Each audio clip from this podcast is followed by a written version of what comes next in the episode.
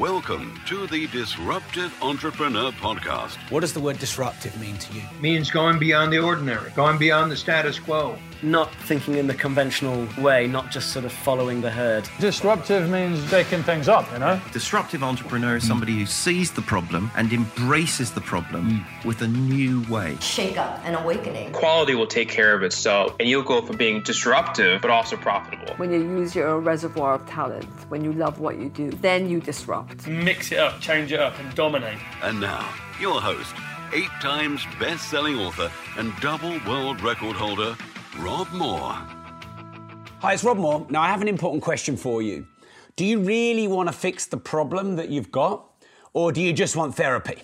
Now, uh, this here, as you can see in the video, is a couch. It's a nice long couch. You could lay on it that way, and you could lay on it that way. So, if you want therapy, then lay on a couch and speak to a therapist. You know, like if you want therapy, go and have a chat with your mum because your mum will listen if you, you know you're lucky enough for your mum to still be alive. Um, and I say this because I care, but it's really important. I think that you listen to this message.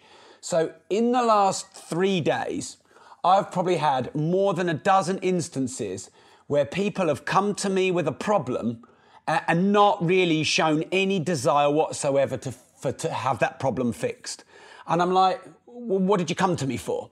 Um, so, you know, I had a meeting uh, with some of my, the members of my team, and, you know, it was our chance to go through the area of their business that they wanted to improve.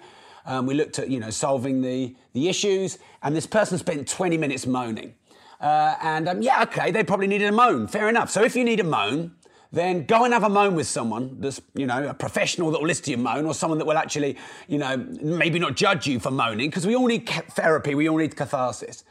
But when you're in your business mode or solution mode, then stop moaning and start asking good questions. So I must have offered this person seven or eight very viable solutions from 12 years experience in, you know, in this field in business. You know, I say this humbly, but made tens of millions of pounds. I've built, you know, many businesses, hired hundreds of staff. Uh, and, and it was like solution after solution after solution. I was chucking at this person, and they were either blocking it or resisting or chucking it back at me. They didn't take one word of notes. So all they did was spend 20 minutes throwing out to the world their problems. The world is offering them solutions back, and they're blocking them off, and they're not listening to them. So something else I get quite a lot is a lot of messages, dozens a day now. Um, too many to reply to individually, though I still try. And um, you know, I'll just get these massive scrolls of here's my life, here's my problems, here's my problems, here's my problems, uh, with no question. You know, and on my bio it doesn't say Rob therapist. It doesn't. I'm shit at therapy. Uh, you know, like I'm a fixer. I want to fix your problems. I want to solve your challenges fast. That is what I'm good at. Uh, and I suppose this is me reaching out a little bit to say, look, let me help you by helping me. So I'll, often what I'll do is I'll reply to someone and I'll say, thank you for, you know, your life story. I'll try not to be sarcastic. You know, I'll thank them because I'm grateful that they came to me. I really am. And then I'll say, so is there a specific question or set of questions in there so I can help you best? And sometimes I'll never hear from them again. Sometimes they'll go, uh, and have a little bit of a, uh, well, moan. No, you've had your moan. Now it's time to fix your problem. And then sometimes they'll come back to me with a whole load of other problems and, you know, blah, blah, blah. So, the best way for you to get your challenges, your difficulties, your problems, your pains in business and in your life fixed is as follows. So please take notes, please heed, heed this advice. Number one is seek out people who've answered those. You know, don't go to friends and family and people who listen to your pity party. You know, it makes us feel good to set up this little party. Hey, here's my pity party at home with all my pity party friends. And we're all going to wallow in our pity. Oh, your pity. Oh, I have this pity too. Let's kumbaya our pity. No, that does not serve you. It rubs your ego. It makes you feel okay, but it does not serve you. So don't fight. Don't seek out the people that will make. Oh, it's all right. Don't worry, little baby. Let's have a little stroke. You seek out the people who have um, endured and overcome those challenges. So challenge, those challenges are easy to them now. They're no longer a problem. You, you know, find the fixers. Find the the problem solvers. You seek them out. Then you ask very clear, specific questions.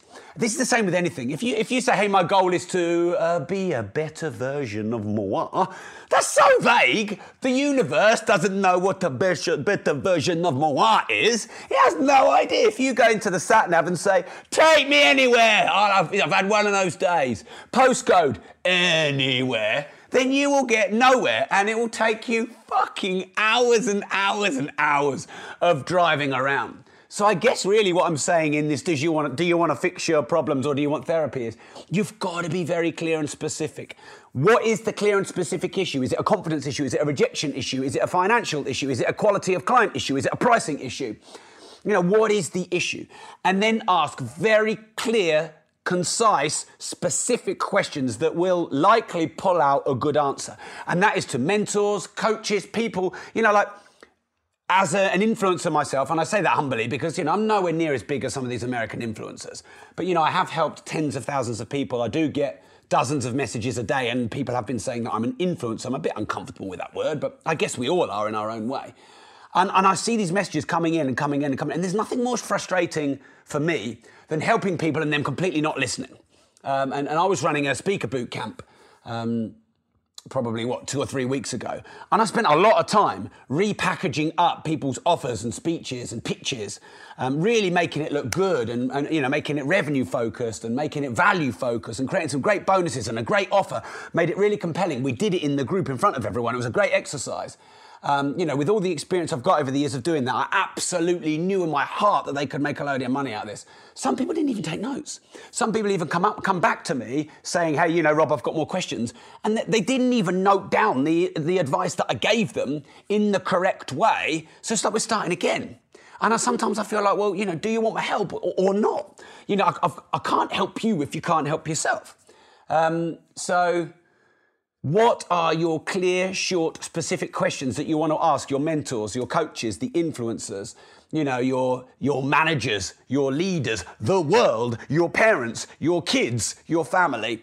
The more clear and specific your question, the more clear and specific your answer. Now, by the way, as you can see from this rant, I need therapy, you need therapy, we all need catharsis. So I would say you want to separate your catharsis from your solving of your problems. Have friends around you who will sit and have a, half a glass of wine with you, or half a barrel of wine, and they'll listen to you. Because you know what? That's a great friend. And you know, sometimes I do say to myself, Rob, don't fix their problem. That's not what they want. Like my wife. Every time my wife talks to me, my goal is fix the problem, fix the problem. Just do this, honey. Do this, this, this, and this, and this. Get, get a pen and paper out. Do this, honey, and this, honey, and this, honey, and this, honey, and this, honey. It's easy, honey. Do this. She doesn't want me to fix her. She's not broken. She just wants to go blah. And the best thing I can do is go, yes, honey, yes, honey, yes, honey, I love you, honey, yes, honey, yes, honey, yes, honey, I love you, honey. Um, so have those people in your life that you trust, that trust you, that you can be honest with, you know, where you just talk, you let it all out because you need it. And that's okay, by the way.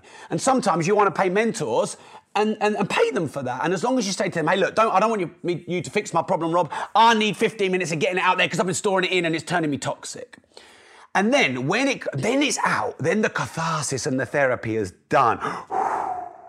Then start solving the problem. Because if you go from person to person to person to person going, oh, my problem's my life, oh, my problem's my life, without, without asking any clear questions, you will never get any clear answers. And I say this humbly and respectfully, but no one gives a fuck about your problems. They don't. They've got too many of their own. They're too stuck in their own world trying to sort their shit out. No one wants to hear you moan at them for hours unless it's a good friend and someone that cares about you and fights your corner or you pay them uh, and you get a chance to do that for each other. And then, once you've done that, then you go, all right, I've done it. I'm over myself. Here is my clear plan. So, my action steps to you are then to understand the difference between therapy and fixing problems, to separate therapy from solving problems, to ask very short, clear, succinct, concise, cutting, smart questions to smart people um, if you're going to ask questions of people, then you should probably take their advice as long as you've done the diligence that their advice is, you know, they've got experience in that world. And then implement that advice. And then if you have more questions that come up here, uh, come up from it, then respectfully go back without, you know, overwhelming them with one or two further clear, concise questions, and you will continually get the answers you need to move yourself forward to achieve the goals that you want in life. And that is the same for anything that you do that you put out in the universe. Thanks for tuning in. Thanks for enduring the rant. Uh, and remember, if you don't risk anything, you risk everything.